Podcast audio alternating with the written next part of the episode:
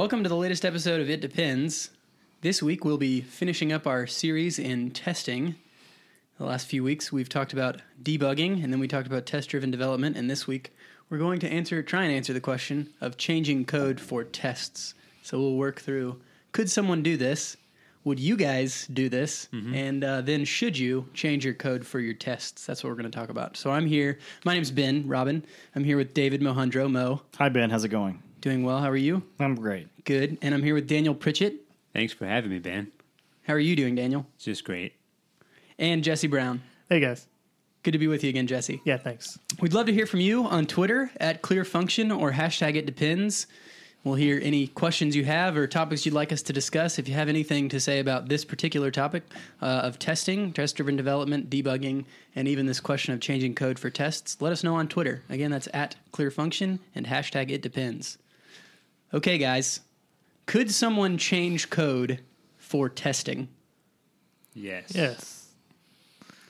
Could it happen? Uh, absolutely, it could happen. Yeah. Someone could do that and that wouldn't give anyone here hives. Oh, no, That's hold not on. the That's not what you asked. okay, okay, okay. Would you guys change code? Would you specifically, Mo, would you Excuse change me. code for testing? I have a great answer for you right here. That was terrible. You can't really hear that. Uh, that It was our It depends. Depends bell. So, actually, I'm going to throw a loop here because one of the first things that came to mind today for me was Michael Feathers' book on legacy code. And his view of legacy code is you've come into a project and uh, you don't know how it works. So the first thing you should do is write a test to verify that it works. Mm-hmm. And that way you now have the flexibility to be able to change it. So he Yeah. writes the test first around it, even with any sort of crazy stuff about interdependencies and all that. And then he changes it to work within the confines of the test. so you would do it depending on things. Yeah, so I mean, if I'm building, maybe a more appropriate answer in this case is is this something that is going to be publicly accessible to others? Like, am I worried about the API? Am I worried about uh, changing? Like, if someone is hitting my code, is this going to break them if I start doing something like this? Or do I want them to be able to call it later? You know what I mean? So it's sort of that's where the it depends comes for me. If it's just something I'm doing on my own, I'm more likely to. But if I have reservations, it's more around concerns around making sure that I'm exposing only what I want to for an external consumer of my code. Makes perfect sense. I'm going to rate that as a most likely no. Daniel, would you change code for tests? I would change the question. Um, I hear Mo talking about Okay. public methods as a contract, and I, we've discussed internally that there's sort of a sliding scale there. Yeah. When is the unchangeability or the Immutability. contract nature of a public method? Like, when does that really matter? When does it not matter? It depends. Oh yeah, and I would change it by the way, but I wanted to hear. Like from either of you, Jesse UMO. Like when do you really want your pe- public methods to be a serious contract that people can rely on, and when does it not matter? We're going to get into that. Jesse, Oh no. Yeah. would you change code for tests? Would I? There, there's a very slim chance that I would, Okay. but I, I think the only place that I would willingly do it would be for legacy code. Okay. Uh, if it's not legacy code, then I would probably do almost everything to not do that. Okay. All right, let's get into it. Should someone do this? Is the real question. I think you should write testable code. I'm willing to give Jesse the benefit of the doubt and imagine that all the code he's writing is testable. he just doesn't feel the need to test it all. Okay, so in that if you case- take a novice programmer, That sounds, that sounds bad. that is that is no, a I mean, very so if you take a novice programmer and they write like a 300 line method and it doesn't work, and they're like, I don't know why it works, and you tell them, well, refactor it into 20 little methods and then test them individually, and then test the intermediates and do a unit test or a integration test around the whole thing. So if your code's already well factored, let's say, you're probably going to test the most important parts within your time constraints, right? No, I'm saying you can get 100% test coverage without making your private methods public. Is is the way I look at testing. I Like do if I need to test my code, I can get it all tested without making any member public that I didn't expect to be public to begin with. Okay. So that's so that that's my difference, uh, my opinion on it is I just think that I can test every code path from my external public API because those private methods exist to support the public API. So if I can't get those private methods to execute and assert that they changed any of the output, mm-hmm. then then neither can the caller to my public method. Okay. So you're specifically addressing sort of a subset of Ben's question is should you ever make a private method public? That's what I'm hearing. And you're saying if it's private, it's for a reason. I think Ben was asking, do you ever change your code to make it more testable? Which is not quite the same thing. So, a little bit of context Or for the listeners. the reason this particular conversation is the one we wanted to have in the testing series is that last week uh, I had a case where I wrote some functionality. Uh, and, and we had this conversation in the office about uh, changing code for tests. Is the broader conversation? I agree with Daniel's distinction about the uh, spec- specificity of this example, but uh, we had written in the app that we're working on that you can test internals, which Jesse told me you had to make some changes for. Daniel, Oh. um, but the the question was, do you make the thing public or internal instead of private and test it in that class, or do you make a new class and inject it? And I think we ended up doing both, but we landed on injecting it and writing a test around the other class. Yeah, and so we're talking about .NET here specifically with this example, and I do think that there is a, di- a a distinction to be made between making something public and making something internal. Mm-hmm. Those are two separate things that my answer of that is going to vary between them. If, am I going to make something public to make it testable? No. Am I going to make something internal to make it testable? I try not to, but but there are cases where that may make sense Okay. because So, internal, as the name implies, at least in .NET, means it's not accessible from an outside caller. If you're if you're referencing this library as a package, then you can't just see these methods and accidentally call them. So yeah, it's not part of your public contract. So I have less less concern with making something internal, but I do think I, I strive towards making my public API make all the you know making sure all the code paths are accessible easily through the public API in the first place. So in this specific example, we were, we were doing some reporting, and the, the particular business logic around the things we wanted to report on uh, were in private methods. And one of them filtered out some things, and the other one filtered out some other things based on whatever the business logic was. Uh, it makes sense, I think, in that class for those two things to be private functions. But if you want to write tests around them, then you have what you're saying, Jesse, is you have to split it out into a thing that filters the things, right? Yeah, And I mean, greatly that. depends on what your dependency is. In this particular case, the private methods dealt with like a an SFTP client of Right. some sort, right? So your you know your ability to swap that out or to make that testable in the first place is is directly related to the component that we're using to actually like to do that, right?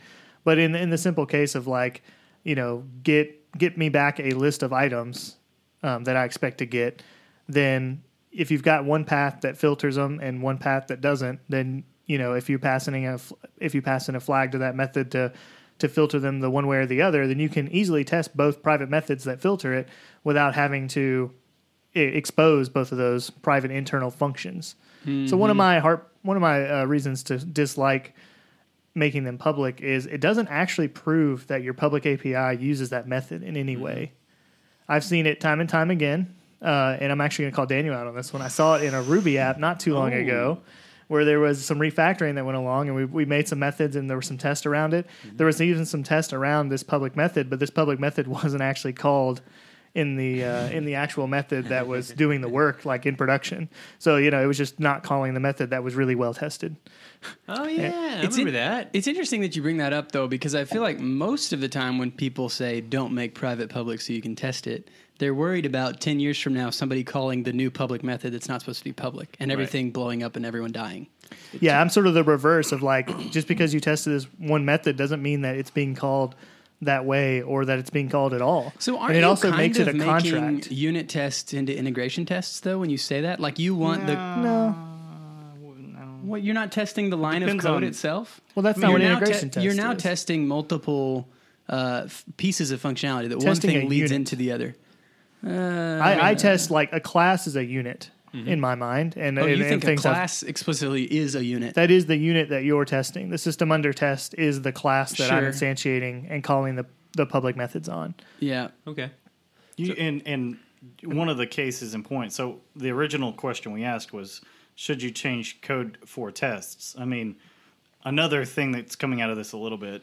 Uh, last time we talked was, you know, do you write the test first or afterwards? But we you do often change change how we write code mm-hmm. to make it testable. Definitely. Yes. Case in point, with .NET dependency injection, or you're you're going to simply so that you can replace behavior at test time, like with a mock or something like mm-hmm. that. Yep. So we do change the way we test, Yeah, the uh, way we code whether or not test, we yeah. change the API, mm-hmm. so that we can make the test more easy. Test more easily is maybe a different Yeah. question. That's a good point. I, I mean, yeah, you're absolutely right. I think the reason I'm more in line with Daniel on this one is because the, the bigger question is is testing a first class concern? I mean, for me, for sure, everything I write is going to have some sort of test. If I'm going to have to maintain it or have some sort of consistent velocity and building on top of it, I don't want to have a, a shaky foundation. But I think Jesse and Mo both suggested last week that that might be partly colored by my uh, having more experience with Ruby than mm-hmm. C- C Sharp or other statically typed toolkits. Could be. I wanted to ask you guys. It sounds like Jesse in particular has some really specific ideas about what it means to be a public API, like what a public API should be, what deserves to be in there, and what doesn't. And I'd like to hear more about that and see if that doesn't explain more. Yeah, I mean, I guess for me, the public API is what you expect. You know, if I make a class, what do I expect someone to call from this class? Like, if I make a unit that you know parses a file and returns back an output, then really the only thing I really want the external, you know, I want them to call it a certain way, right? The unit test also usually serves as documentation on how to use that class.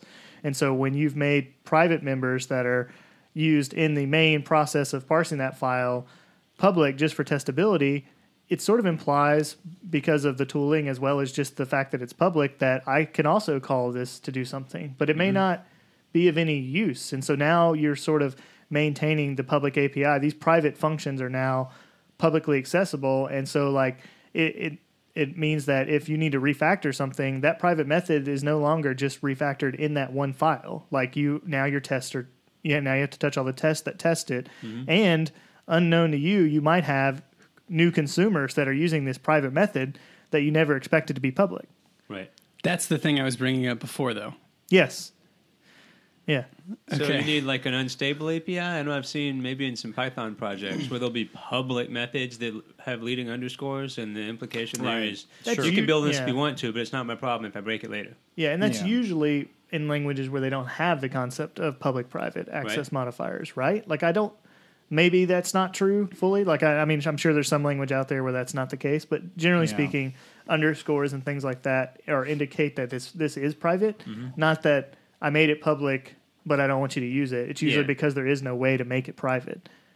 Yeah, I, I guess where I sort of come from that a little bit, and again, more of a .NET background, but you know, when today when we talk about APIs, we're usually thinking about like a full web call or something like that. You know, maybe, wh- whether it's REST or some other uh, means. But early in my career, we were doing client server work, and it was using technology called .NET Remoting. And there was a client server, but the boundary you, you referenced a DLL. Okay. And so whatever you made public could be called by the client. And so it was That's also where the concern situation. comes yeah, from. it's sort of one of those things where it's mm, like, That makes oh, you weren't supposed to call that. It wasn't documented. yeah, but IntelliSense just shows that it's right there. So Yeah. even the tooling is sort of saying like, here's the method. Okay. So I, I I think that's sort of where it comes from because I mean if it was in a you know a, a, a Ruby app or something, I might be more inclined to just make it public. Yeah. I I m- would probably ask the question: Should this be pulled out into its own code, this own class? Which is a good question. Yeah. I, I grant that's absolutely a great way to think about it. I, I think that in the specific example we were talking through, we ended up pulling it out into its own class, and it took us, you know, X amount of time. I don't remember. Yep. Longer than we both expected. Yep. and Yeah. so I think I wonder if there is a sense in which there's a rule of three here, where, uh, one, like, if I'm going to pull out one method that I could just make internal to test around, is there a rule of three where it needs to be? Maybe it's not three specifically, but more than that. Like this, this one class is going to do that one piece of fu- functionality, the filtering of the things, right? Yeah. Which maybe is super composable. I wonder if it's hyper composable, um, and it would just be easier to write the test around it. Yeah.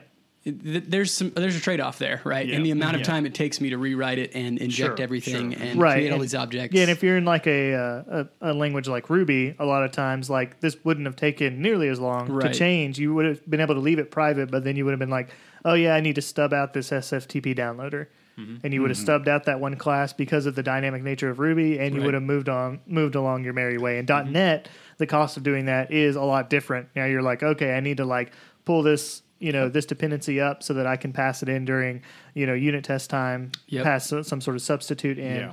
Yep. Um, so it is a lot different. I think it you know it depends on the language that you're in. Like your you, that sort of algorithm of do I need to make this its own class probably greatly depends on the language Right. you're in and how much effort it is to uh, to make that testable. Yeah, there were other factors too in our case where we were using like the SFTP thing was a Hmm. third party that we had to write interfaces for, which also took time yeah, exactly. in order to mock those in the tests. Yeah. So We're maybe talking about some cultural differences too. Like, say, Yeah. what sort of timeline are you thinking on? Are you imagining this code being in use in one year, ten years? Mm-hmm, Is Yeah. it going to be maintained Yeah. by you or a stranger? Like, if you're building a .NET app on a six dev team to hand off to a big client, then I don't know. On the one hand, you'll probably be gone by the time they shoot themselves in the foot by using your uh, improperly public methods. But on the other hand, they're not going to have much hope of Right. sorting it out. So Right. maybe you feel a bit more obligation to do it right for your hypothetical future I- it- consumers. to me, it feels like there's two things going on in what you just said. One, assume the worst always, which we do as programmers, and sometimes I think to a fault, at least myself. Yeah. Uh, but you know, in general, like there's this sort of if it could be null, it'll be null kind of assumption, things like that. But then also, it's like I don't want to write code that even if it's not me in the future is going to be hard to maintain for anybody. Yeah. Especially if we're giving it to a client that's not us, because they won't have necessarily do- the domain knowledge that, that we have in building it, at least on day one. So I'm a really big fan of the "you aren't going to need it" principle. So Me Yeah. too. Uh, we- we talk about not over engineering things and building features that'll never happen or spending too much time prematurely optimizing. So somewhere in this discussion, you could cross over from cross over that line, right? Like you're writing something that you really think no one's ever going to use, but it's technically public. So Yeah. how many man hours is it worth to do it the right way versus just to get it done and move on? Yeah, but I'd argue the other way of like the the you aren't going to need it like by making it public. I find that it makes your test a lot more brittle. Yeah. Like every time you refactor something in that class, you end up changing a lot of tests, and every time, and if you have like volatile, like the, if your tests are changing constantly, then your tests are almost worthless Right. Because the whole point of a test is to there. test like the API. Like if I call this method, I get this result back because that's how it's used in production Yeah. or whatever, right? And if you're constantly making changes to the internals, which are changing those tests, then your assumptions are always being like challenged, but not by the test. It's just Right. by the like refactoring, and Yeah. like so your tests become more brittle. Someone's m- more likely to just comment out the test or skip the test, or or they're going to change the test because they're refactoring so much they Mm-hmm. think they've changed the the rules behind like why the test was written in the first place, but maybe Right. but maybe they didn't, you know, like maybe they shouldn't have. And so I, I tests are usually like a documentation of like what what's supposed to happen. Mm-hmm. And so if you're constantly changing that and the business rules haven't changed, then I think you've you've tested too much. Yeah, that makes sense. So if you're testing exactly what's done and how it's done, then it has to be rewritten every time you change your class. But if you're testing more of the why, then hopefully some of that will persist between evolutions. Something Exactly. you said, Daniel, does did resonate with me though in terms of you know who your audience is. Um, I'm thinking of time whenever I was working on a project. Everyone on the team had been there for you know years or more, and it's one of those cases where it's like if this was a bit of code that we could look at the history and knew this thing hardly ever changed, but it was important for us to test. We already knew how difficult it might have been for us to actually test this and break it out. Right. Like, yeah, wow, we don't have any sort of, you know, for .NET dependency injection or any of those things around this. Yeah, let's just make it public. So it, there, I mean, we get back to the it depends, but you know, when we're trying to build something where it's, you know, hey, we want to make this as quality as possible, then go ahead. There you go. you know, so yeah, I, I, there is still that level of it, and I think we would all ultimately, I, I'll, I'll bet we could all come up with edge cases mm-hmm. where we would go the other way. Right. Yeah. But my So- standard practice is definitely yeah. not to. Which way we lean, perhaps. Yeah.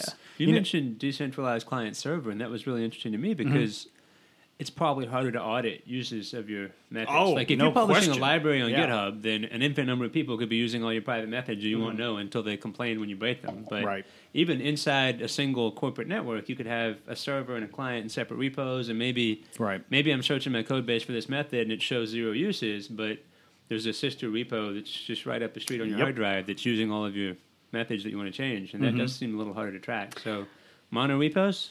Monoliths? Hey, That's not. Yeah, I have seen that work for smaller teams. It wouldn't have worked in this situation, but um, you know, there's one thing. When I was first introduced to just the idea of testing and writing testable code, I remember I had a lot of heartburn around the idea of things like dependency injection Mm-hmm. because of all of the things that up to that point I thought I knew about object oriented programming, like encapsulation. Right. Like, you don't need to be sh- revealing all of the secrets of your implementation. Right, and you're revealing them in a Oh, constructor. Yeah, whatever yeah. now, It's right? like, Yeah. oh, well, now someone can totally change how my class works because I had a very much a pyramid view Mm-hmm. of how object oriented systems should look, where you have one object at the top and it orchestrates everything underneath it, but the user of it, you just have to know this one guy up. Right. And now Mm-hmm. we have inverted that entire tree to say everything that I use, at least again in, in .NET, but it's it's gonna happen in other languages too, where I take in some interface of something mm-hmm. and it's allows for a more pluggable system. But I, I just remember the heartburn I had because I didn't want to have to change my code. It just felt wrong. Yeah, Right. and and I would argue it still feels. I mean, there's a lot of ceremony in Yeah. .NET of Yes. making something unit testable, and and having you know inversion of control is just one of those things that are you know it's a lot of boilerplate, and it And doesn't it's feel hard to great. explain. Yeah, I mean outside of it, you know. Yeah, because like you said, I mean, every yeah, it's it's not fun in .NET really. Like to if you've got a class that has more than like two dependencies Right. of something else, then suddenly it feels ridiculous. And uh, I don't think that's going to change anytime soon. That's just sort of the you know the way the way that uh, static language has Yeah. to has to have pluggable components. Like you know, it's not like Ruby where you can just be like, yeah, you know, this symbol, like I'm just going to give you a fake one right here, and like I want you to do this when this happens. Um, I will say that even in Ruby, you have all the same dependencies. You're just not forced to be as explicit about them. Like you could have Yes, a private true. Mm-hmm. method or just a public method halfway down the file that calls out to this external service. And when it comes time to test, you're going to want to stub out that service. Right. But in .NET, it would be called out as an interface in your constructor. Whereas in Ruby, you could just say, the next time somebody in the next five lines calls this service, be sure and send them a fake object instead. So right? Yeah. maybe I mean that's another case. Feels like you're just sweeping your problems under the rug. Like I like in Go in writing Go code, you have to declare your errors as a return type. You're going to know this could throw an exception that needs to be handled up front. Whereas in mm-hmm. Ruby, you could have a million different exceptions hidden in this one file, and you won't know until someone thinks it through or finds them in mm-hmm. production. Mm-hmm. Right. Mm-hmm.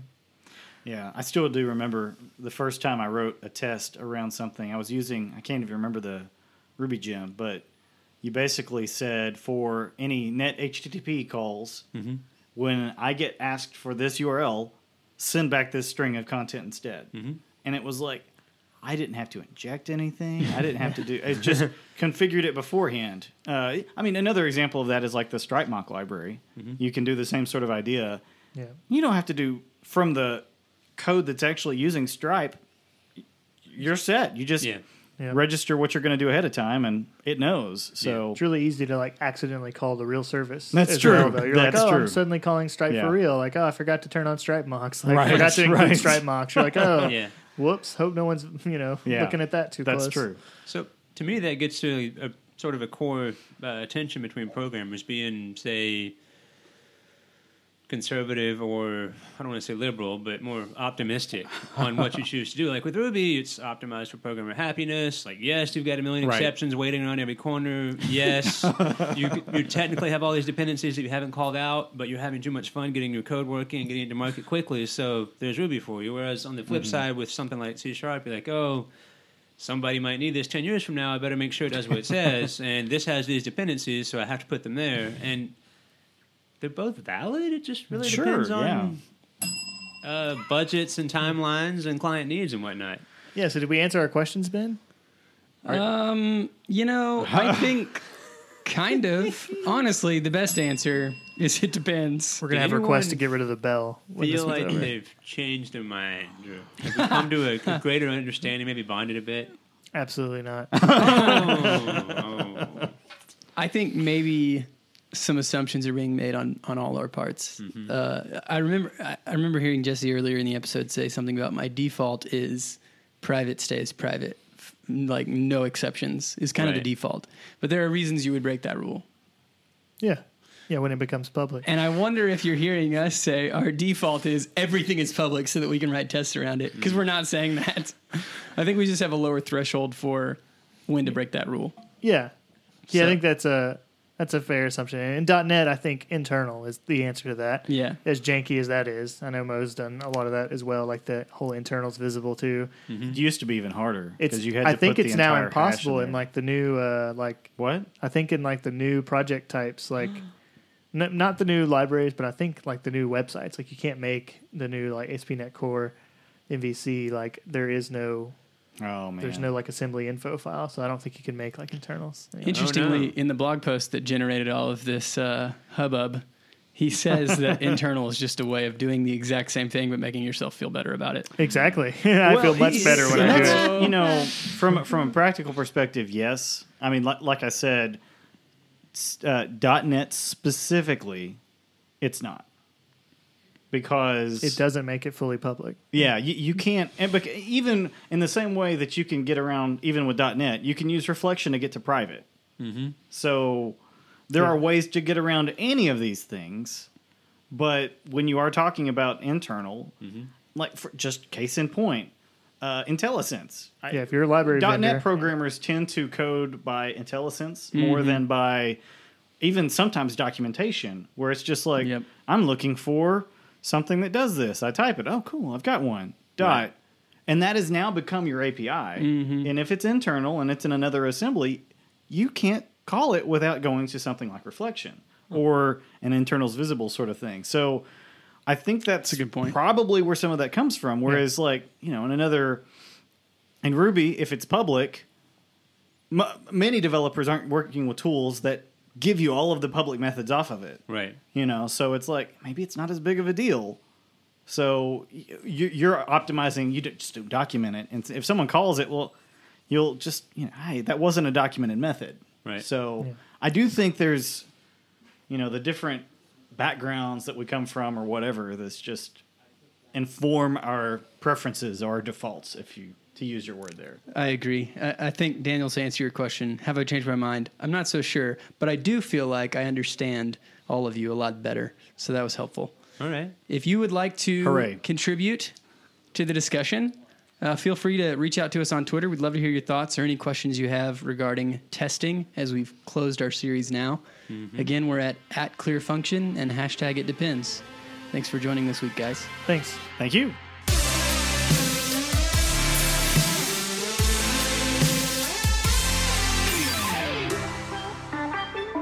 You've been listening to It Depends, a podcast by Clear Function. Clear Function is a group of happy engineers based in Memphis, Tennessee.